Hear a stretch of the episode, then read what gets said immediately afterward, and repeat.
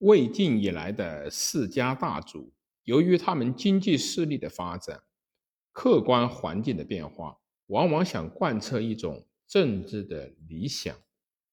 如司马懿的长兄司马朗，在曹魏时代曾为天下土崩之势，由秦灭五等之志，因此他主张恢复五等爵。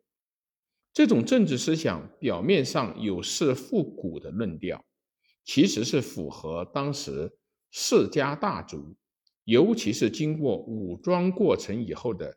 世家大族的要求的，他们建立起他们的小王国、庄园以后，想用旧的五等封建制来作为外衣，披在新的封建制之上，经过名正言顺的法定手续来承认他们小王国的独立主权和新的主殿依附关系的合法性。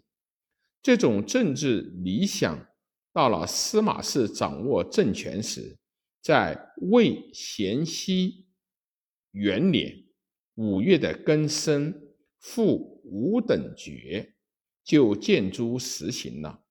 故晋有王、公、侯、伯、子、男六等之封，有开国的。郡公、县公、郡侯、县侯、伯、子、男及乡亭、关内、关外等侯之爵。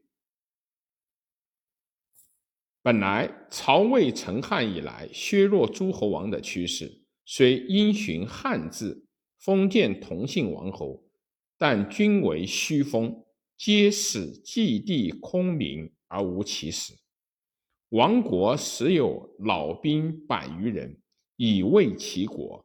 虽有王侯之号，而人己于匹夫，悬隔千里之外，无朝聘之仪。邻国无会同之志，诸侯游猎，不得过三十里。又为设防辅监国之官。以示察之，王侯皆思为不依而不得，因此在地方上终始毫无并藩的势力。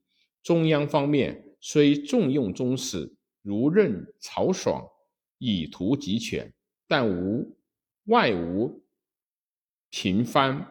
一旦中央势力转移，政权亦随之转入他人之手。进出受禅。公、侯、伯、子、男五百余国。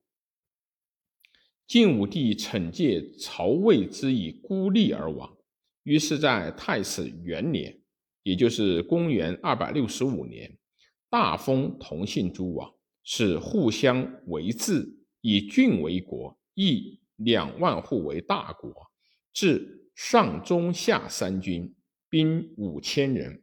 以万户为次国，置上下二军，兵三千人；以五千户为小国，置一军，兵一千五百人。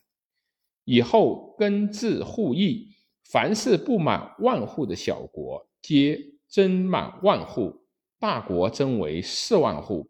而汝南的汝南王亮、秦王建十亿至八万户。